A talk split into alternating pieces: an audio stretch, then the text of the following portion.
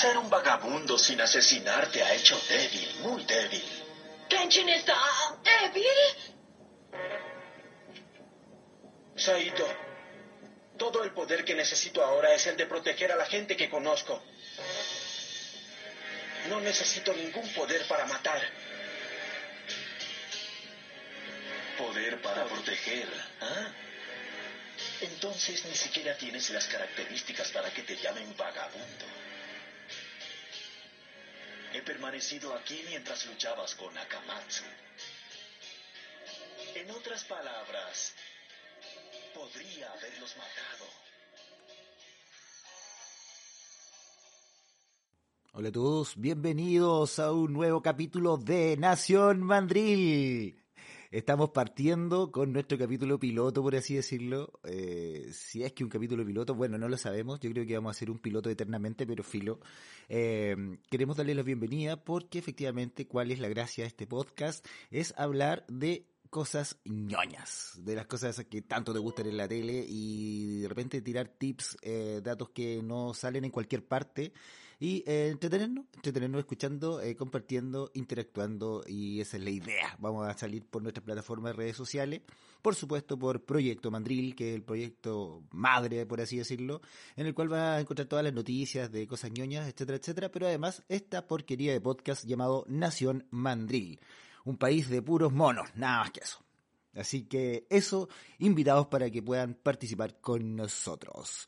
Vamos a partir nuestro capítulo con algo que a mí me encanta, el anime. Y un anime en particular que yo creo que les tocó el corazón a todos los otakus, pseudo-otakus o eh, personas que aprecian la animación japonesa. Vamos a hablar de Rurouni Kenshin, en Chile llamada Samurai X. Así que lo dejamos invitados porque partimos un nuevo capítulo de Nación Mandril.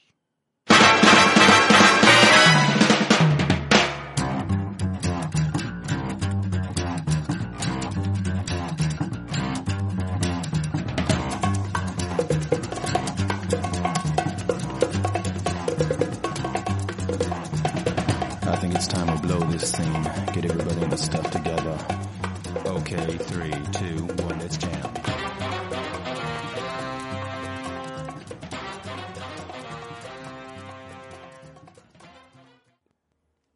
Rurouni Kenshin.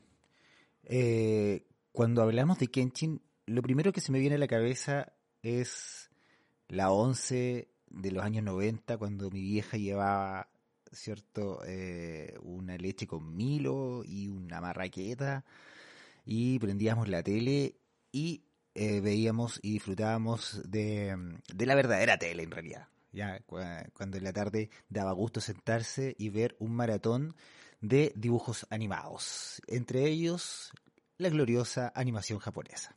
Sí, señores, efectivamente, uno de esos animes que nosotros nos encontrábamos en esas instancias maravillosas de esparcimiento, de recreación, de verdad, donde no habían gallos bailando en pelota, los jingos y todas esas tonteras, sino que había eh, preocupación, efectivamente, por la salud mental de los jóvenes. Y veíamos anime. Uno de esos animes era Rurouni Kenshin. Cuando decimos Rurouni Kenshin, o Kenshin, o Samurai X, lo primero que se nos viene a la cabeza es el Japón feudal, ¿cierto? Los samuráis. Y efectivamente, eh, una gran serie que, eh, como ya lo había dicho por allá por el año 97, llegó a Chile. Esta serie eh, es- se estrenó en Japón el año 96. Estamos hablando de que efectivamente la televisión chilena en ese momento era muy generosa, muy generosa. Después de un año solamente nos mostró obras tan magníficas como esta. Otras llegaron un poquito tarde, como Dragon Ball, que llegó el año 96, de la mano de Mega, eh, debo mencionarlo también porque nos abrió un espectro bastante grande para los monos que realmente eh, eh, no sabíamos nada de Dragon Ball. A no ser de que fuera ahí otaku y te comprara ahí esas revistas Minami o que vendían en los kioscos del año de la pera y que podéis sacar todo el rollo de efectivamente qué, qué animes exi- existían, pero que nunca teníais posibilidades de verlo. Recordemos que en esa época tampoco teníamos mucho internet o eh, alguna conexión que nos permitiera ver eh, series de animación como existen hoy. Antes teníais que arreglártelas con el VHS nomás, que te lo carreteaban todos los amigos, o sea, era un VHS que pasaba por todo, toda la ciudad y al final eh, de la copia, de la copia, de la copia, lograbas, ¿cierto? que llegara a tu casa y ahí entre, entre la peor calidad que te puedas imaginar, pero eh, lo veías. Efectivamente, así conocimos algunas películas de Dragon Ball, sabíamos algo de la serie blanca, que, pero efectivamente eh, eh, cuando llegó a Megavisión supimos que existía. Tal cual pasó eh, con Rurouni Kenshin, pero que no teníamos ni idea de que existía ni quién era este eh, Ronin, por así decirlo. Eh, ahí lo aprendimos, que era el término Ronin, aprendimos un poquito más de la espada japonesa y en ese momento yo me enamoré del el kendo, ¿ya? Esa es otra historia y se les contaré en algún eh, otro podcast donde hablé de mi vida y no de lo que estaba hablando ahora. Entonces, efectivamente, ya por ahí, por el año 96. Pero esto viene de un poco antes, eh, viene del año 1994, cuando se publica la eh, primera, o cuando existe la primera aparición de eh, las historias de este manga en la revista Shonen Jump, publicada por el autor Nobuhiro Watsuki, un gallo virtuoso de la animación japonesa, que ahora anda metido en tete legales y cuestiones que no los vamos a mencionar tampoco ahora porque vamos a hablar de su calidad de artista y no eh, de lo sopenco que es como persona. Pero bueno, la cosa es que efectivamente eh, eh, nos, nos, cambió todos los matices eh, el año 94 cuando llega al, a, al manga esta historia maravillosa centrada en un samurái que quiere redimirse. Ahora, lo interesante de eso también es que ahí aprendimos harto de la cultura japonesa, términos japoneses y eh, sobre todo de una historia que realmente nos caló hondo en todos los corazones a todos los fanáticos de la animación japonesa y debo decirlo, a mí en lo particular eh, me marcó eh, siendo yo ya un otaku eh, en, ese, en, esos años, para que vean que soy un, un anciano. Y eh, de, definitivamente encontré que era maravilloso. El autor Nobuhiro Watsuki es un gallo que había hecho algunas otras obras, pero eh, se lanzó a la fama con esto. ¿eh? Él fue ayudante de eh, el, uno de los co-creadores de Death Note, eh, un gallo que está muy metido e inmerso en el tema de la, de la animación japonesa y efectivamente le enseñó eh, mucho, mucho, mucho a Watsuki, quien después ya se lanzó solito y publicó sus historias en esta tremenda revista. La cosa es que eh, Nobuhiro Watsuki cuando empezó a agarrar vuelo le pusieron dos ayudantes. Esto tengo que mencionarlo porque es un dato anexo que lo vamos a mencionar después los tips o en los datos curiosos de Rurouni Genshin. Pero est estos dos tipos son eh, dos gallos que también ahora son unos virtuosos. Son unos mangakas que están el, pegando bastante fuerte eh, en lo que es la animación actual. Y uno de esos es Eiichiro Oda. Estamos hablando de que es el creador, efectivamente, de la serie que más vende actualmente, que es One Piece, ¿m? que ahora fue superada por Demon Slayer, pero esa es otra historia. La cosa es que efectivamente el, este, este, este, genio fue eh, uno de los ayudantes de Watsuki Nobuhiro, y no solo un ayudante, sino que también fue eh, su discípulo, ya que eh, obviamente los japoneses muy funcionan con esta estructura jerárquicas en las cuales ellos aprenden mucho de sus maestros y también los respetan. En este caso, Watsuki Nobuhiro, el creador de Rurouni Kenshin, fue el máster de eh, Eiichiro Oda, el creador de One Piece. Chúpate esa. El otro eh, ayudante que tenía Watsuki Nobuhiro se llama Hiroyuki Takei. ¿Quién es Hiroyuki Takei? Nunca, nunca nosotros no, aprendemos los nombres de estos japoneses porque en realidad son medio enreados y efectivamente la idea o cualquier fanático de la animación japonesa lo recuerda por que es el creador de Shaman King, otra serie que llegó en los 90 y eh, en conjunto con este popurrí de animaciones eh, nos divirtió bastante y también se convirtió en uno de los hitos más importantes. Otro que también estuvo eh, o formó parte de este equipo es el creador de Fairy Tail, ya para los para los otakus más finos, para los otakus más ahí desglosados, efectivamente. Entonces estamos hablando de un gallo que ya tenía una trayectoria potente, ya tenía una trayectoria poderosa dentro de lo que es la animación japonesa, y el gallo tenía eh, varios fanatismos que los depositó en esta serie tan hermosa. El gallo era fanático de los cómics, le encantaban los cómics norteamericanos, sobre todo los de Marvel, y eh, basó muchos personajes de Marvel o sea, se basó en muchos personajes de Marvel para hacer o para crear personajes de Rurouni Kenshin.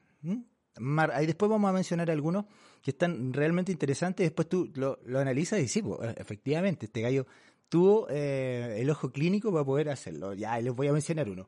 Por ejemplo, el compadre, el, el Malulo que eh, pelea con Kenshin antes de que este se vaya a Kioto a pelear con Shishio. Es Akamatsu, uno que tiene unas cadenas. Este gallo eh, fue basado en Omega Rojo. ¿Ya? El Jinei, que es el tipo que aparece en el segundo arco en la saga del opio, también eh, está basado en Gambito de Marvel. Y hace un montón de cosas. Se nota claramente también que se basó en personajes del juego de SNK Samurai Shodown. Y si tú miras el videojuego, que en ese tiempo también estaba en boga, nosotros cuando íbamos a los arcades, a los videojuegos, a los Tronic acá en mi ciudad, en Los Ángeles, disfrutábamos mucho de, de este juego y Después, cuando aparece esta serie, nos damos cuenta que también hay similitudes. Y sí, efectivamente, SNK era uno de, eh, una de las cosas favoritas o una de las aficiones favoritas de eh, Naohiro Watsuki. Y se basa en estos tremendos personajes. Así que eh, nos sacamos el sombrero a pesar de todo, de que el gallo tenga sus pifias y tenga todas esas cosas. Efectivamente, eh, logró eh, plasmar bastantes cosas que eran interesantes. Sobre todo para cabros chicos que éramos de esa época que en realidad no teníamos mucho acceso a nada y lo único que eh, lo que podíamos fiarnos era la tele y eh, tratar de conseguirnos algunos VHS a la mala, a la buena o como sea, para poder ver algo de anime. Esa otra historia, yo creo que vamos a invitar a algún amigo de la, del, del gremio de otakus viejos para poder conversar eh, estas historias maravillosas que en algún momento fueron importantes para nosotros, pues, totalmente. La cosa es que Rurouni Kenshin tiene película de personajes reales, tiene un live action. Y esto eh, partió el año 2012, donde hace tiempo que Japón tenía ganas de hacer esta, esta película, ya que el éxito de Rurouni Kenshin y todos esos valores culturales del país nipón eh, que contenía esta serie, eh, querían depositarlo, ¿cierto?, en una película real. Y los japos son fanáticos de hacer live action, pero la verdad las cosas que no les salen muy bueno. Pero, pero igual, a morir. Se lanzaron y eh, fueron auspiciados también por Warner Brothers Pictures, eh, compañía gringa, para eh, poder darle un poquito más de distribución en Occidente y un poquito más de realce cinematográfico, por así decirlo. La cosa es que sí, sí, eh, fue un buen resultado. Las películas salieron casi simultáneas, las tres. y bueno, por acá, por Chilito, la tuvimos que ver en el compu nomás no llegó a cine eh, y si llegó, llegó en alguno muy particular porque por acá no, por lo menos por el sur de, Chile no. Y efectivamente eh, se disfrutó, fue una película bastante, bastante eh, entretenida, pero que también tenía sus pifias. Pues si uno leyó el manga, vio la serie, sabemos que esto se va, se va, va cambiando, van filtrando las cosas, pero se logra, se logra bastante. Ahora, hace poquito salió el tráiler de la cuarta entrega. Se demoraron un tiempo, pero eh, la- lograron eh, como sintetizar un- una, una nueva película que se llama Capítulo Final y es donde cierran todo el arco de Rurouni Kenshin en las películas, en el cine, por así decirlo.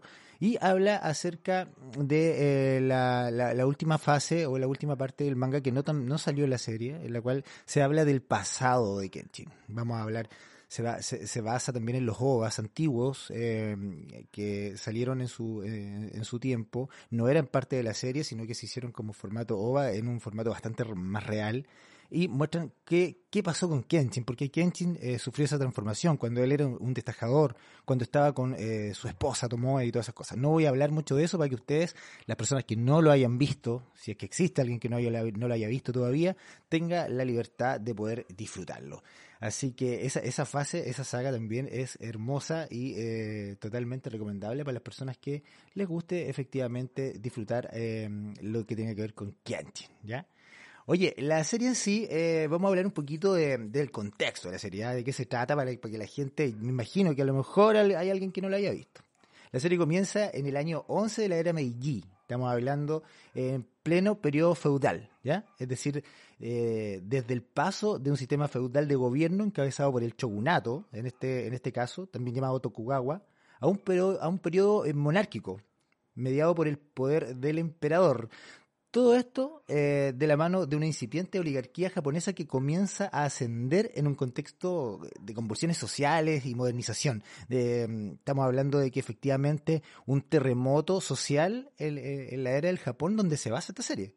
O sea, estamos hablando del año 11 de la era Meiji, ¿ya? Para los que, para que los que quieran averiguar puedan también ahí buscar por algún lado. Kenshin es un samurái vagabundo que transita en este caso por la ciudad de Tokio, va de paso por ahí eh, y sabemos que eh, todo este todo este movimiento o todo este pasado de este samurái tiene algo bastante oscuro, ¿ya? La cosa es que en este lugar él se encuentra con una joven instructora de kendo, Kaoru Kamiya. ¿Quién es Kaoru Kamiya? Es la heredera del dojo Kamiya. O sea, ella eh, heredó de su padre que había fallecido hace muy poco la escuela y el lugar. Entonces ella tiene una responsabilidad bastante grande. El tema es que esta escuela no tiene alumno, pues tiene uno solo. ¿Ya? Que de ahí, de, ahí en el transcurso de la historia aparece que es Yahiko, ¿ya? La cosa es que eh, esta, esta mina eh, lo confunde con el legendario asesino conocido como Batusai el Destajador, que en ese entonces era obviamente el alias de Kenshin, pues el samurái redimido. Esta eh, confusión hace que eh, se empiece a gestar el, primer, eh, la primera trama y cómo este personaje se empieza a vincular con Kaoru Kamiya y cómo esta Kaoru Kamiya se convierte en el objeto o la luz del camino en la, que le hace decidir a él proteger a la gente. Ya, ya había dicho que no iba a matar más, pero sí iba a defender a sus seres queridos. Y es ahí donde se, empieza todo el génesis de esta, de esta maravillosa serie que también es bastante bonita. Lo más importante, yo creo que tiene esta serie, es como ya habíamos mencionado hace un rato atrás, el contexto histórico y político en el que, en el que transcurre.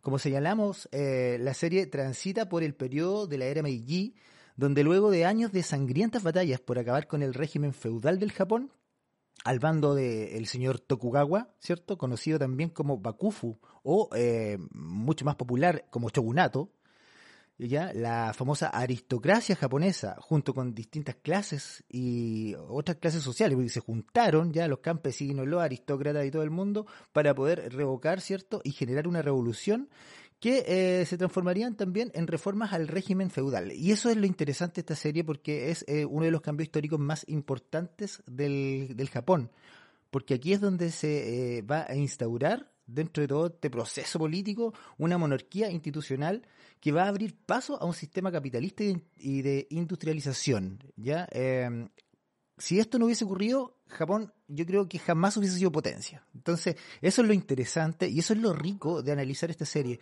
porque eh, justo habla de esta transición y de esta pelea de las personas que quieren conservar el feudalismo quieren conservar a los samuráis y en la otra facción que quiere modernizar al Japón porque ven que es la única vía para que este eh, no se quede cierto en, las tradiciones retrógradas eh, en algunos aspectos. Yo creo que es la parte más, más compleja política, ¿ya? Más que lo cultural, por así decirlo.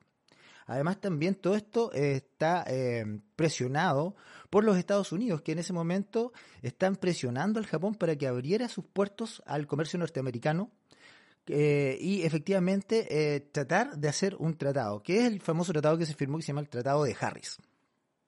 Es así como las distintas batallas eh, que en este caso en las que se enfrenta Kenshin junto a sus amigos se van a cruzar con estos cambios políticos y culturales, como la prohibición de armas. Estamos hablando de que todos los arcos argumentales de esta serie van a tener algún contexto interesante y están basados en algún contexto real y social. Como el tráfico de armas, el tráfico de opio, eh, por ejemplo, la emergencia del cristianismo, también tiene una saga que habla acerca de esto, y eh, todo eh, hablando de, la tensión y en el fondo de la lucha que tenían los dos lados, o sea, los que obviamente querían cambiar el Japón y los otros que no. Los personajes y referentes históricos que aparecen en esta serie también son bastante relevantes si bien la trama de la serie en su mayoría eh, es una ficción, esta se inspira también en una serie de hechos y personajes que acontecieron en la vida real, como el mismísimo Kenshin también, que está basado en el personaje de Batusais en, en Kawakami Gensai, que entre más o menos como en 1830 y 1870 eh, era un samurái ¿ya? un monje y fiel seguidor del Imperio del Japón y uno de los cuatro principales hitokiris, o sea, destajadores de la restauración Meiji. Los hitokiri eran los gallos que efectivamente hacían el trabajo sucio para que esto, esto cambiara. O sea, eran los gallos que iban, en este caso, y se iban a pitear a todos los cabecillas del shogunato en este caso para poder ayudar a la restauración Meiji y que eh, eliminarle o trancarles la logística, por así decirlo. Hajime Saito, otro tremendo personaje también, que eh, existió eh, por allá por el 1840 y eh, paró la chala y por el 1900 más o menos, ¿ya? Él era el capitán de la tropa número 3 de los Shinsengumi. ¿Quiénes eran los Shinsengumi? Eran la policía del shogunato. Esta historia es bastante interesante porque tiene también varias series de animación japonesa, varios mangas y aparecen en varios libros. Los Shinsengumi eran eh, un grupo de ronins, o sea, samuráis sin señor que estaban vagando por el Japón, que en algún momento decidieron eh, defender al eh, shogunato o al shogun de las invasiones extranjeras. Ah, aquí es muy importante la llegada de los norteamericanos, el Comodoro Perry, eh, que llegó a posicionarse en las costas del Japón. Los japoneses se espantaron y eh, se pusieron, ¿cierto?, eh, en, la postura de no recibirlos, de expulsar a los extranjeros que querían comerciar con Japón. Y efectivamente, cuando esto se crea o cuando esto comienza, se lleva a cabo la creación de este grupo policial del shogunato con estos Ronin y se llama el Shinsengumi. El Hajime Saito, obviamente, capitán de la tropa número 3, una de las tropas más importantes que em, le dieron forma a la estructura del nuevo Japón. Personaje eh, Hajime Saito eh, que eh, tiene un lugar bastante importante en mi personaje favorito de la animación japonesa. Totalmente Hajime Saito uno de los mejores de eh, la serie Rurouni Kenshin, viejo. Toshimichi Okubo, también un personaje importante que aparece en la saga de Kyoto, o sea, la saga eh, más brillante, yo creo que de esta serie. Eh, y él era un ministro japonés, uno de los principales precursores de la restauración Meiji, y fue responsable de una serie de leyes que de generar una serie de leyes, entre ellas el porte ilegal de armas en público por parte de los samuráis. O sea, este gallo fue el que le dijo a los samuráis, corten el deseo y no anden con espadas viejo en la calle. Lo debe hacer. Bueno, la cosa es que efectivamente lo formidable de Samurai X radica en la perfecta mezcla entre la realidad y la ficción, donde la historia política del Japón es el gran pilar que sostiene eh, a las, las, aventuras de cada episodio y eso es lo enriquecedor. O sea, yo no estoy aquí diciendo que estamos eh, viendo Tommy Jerry, estamos viendo algo mucho más sólido, mucho más importante y eso eh, realmente es lo bonito de la animación japonesa. La construcción de personajes e historias que encierran cada uno de estos personajes permiten un desarrollo en profundidad. Podemos analizar un complejo proceso de occidentalización, las distintas visiones en relación a la época, todo con balances estratégicos y cómo se genera eh, la historia, cómo se entrelaza la trama, ¿ya? Es, bonito saber efectivamente eh, que los autores eh, le, dieron esta, esta parte de ficción a la realidad como para aprender la historia. Sería genial, imagínense la historia de Arturo Prat representada en un anime así, pero con cuática y con obviamente exageraciones, pero entretenida. Yo creo que cumpliría bastante la misión de poder interesar a los cabros en la historia. ¿ya? Eh, es una obra que no solo eh, se acerca hipotéticamente a quienes se encandilan por la animación de batallas, sino que también por enseñanzas que dejan eh, tras ser analizadas, ¿cierto? Y una y otra vez con rigurosidad. O sea, están hablando de la amistad, están hablando de la redención, la resiliencia, y eso es lo entretenido, ¿ya? La historia de que Kenshin sea un, un vagabundo que tiene una cicatriz en, su cara, tiene eh, varios trasfondos. Y esos trasfondos son realmente importantes eh, asociados a los tormentos de una época que era bastante tumultuosa, en la que la guerra y la carnicería imperialista habría importantes fenómenos eh, sociopolíticos, como ya lo habíamos mencionado, ¿ya? Y eso es lo que realmente, efectivamente, causa una sensación de, oye compadre, yo tengo que ver esta serie, esta serie vale mucho, vale oro, y viejo, debemos eh, verla. Y realmente eh, esas cositas te, dan, te generan eh, convertirte en un maldito otaku. Eh, ya dijimos efectivamente, em, o ya asociamos más o menos de, que, de qué va esta serie, de qué va Rurouni Kenshin. Y eh, la idea es que ustedes también vayan dando sus opiniones. Eh, esto va a estar publicado en las redes sociales, esto va a estar por Instagram, vamos a estar en Spotify y en Facebook, también en YouTube, en todas esas plataformas. ¿Cómo no le van a poner un me gusta a esta, pues, esta porquería de podcast?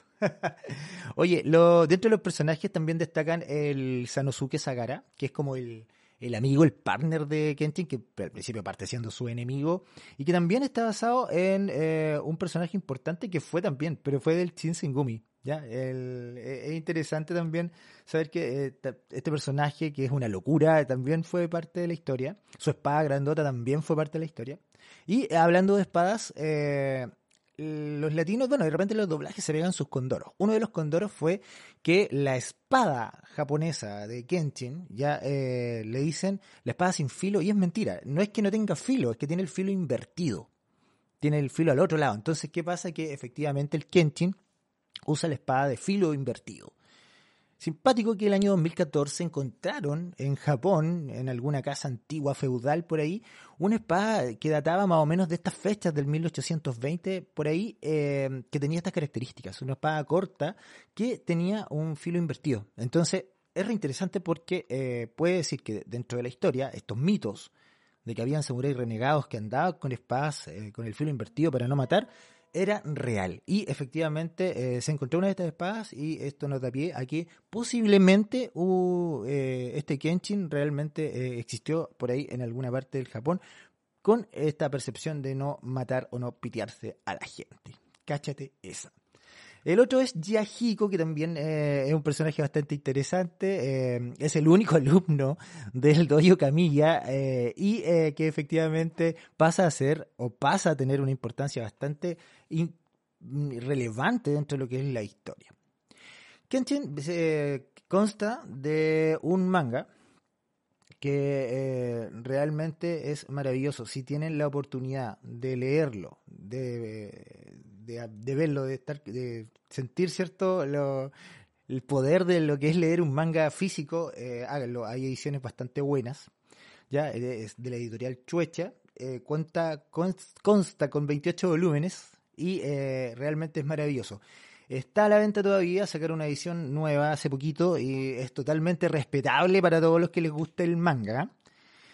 Eso fue del año 94 al 99 que se eh, publicó, o sea, se editó, se eh, salió a la venta y efectivamente eh, eso duró el manga en, sí, del año 94 al año 99. Obviamente todavía se vende, pero me refiero a que ese fue el lapso, ese fue el tiempo en el cual ellos hicieron esta historia.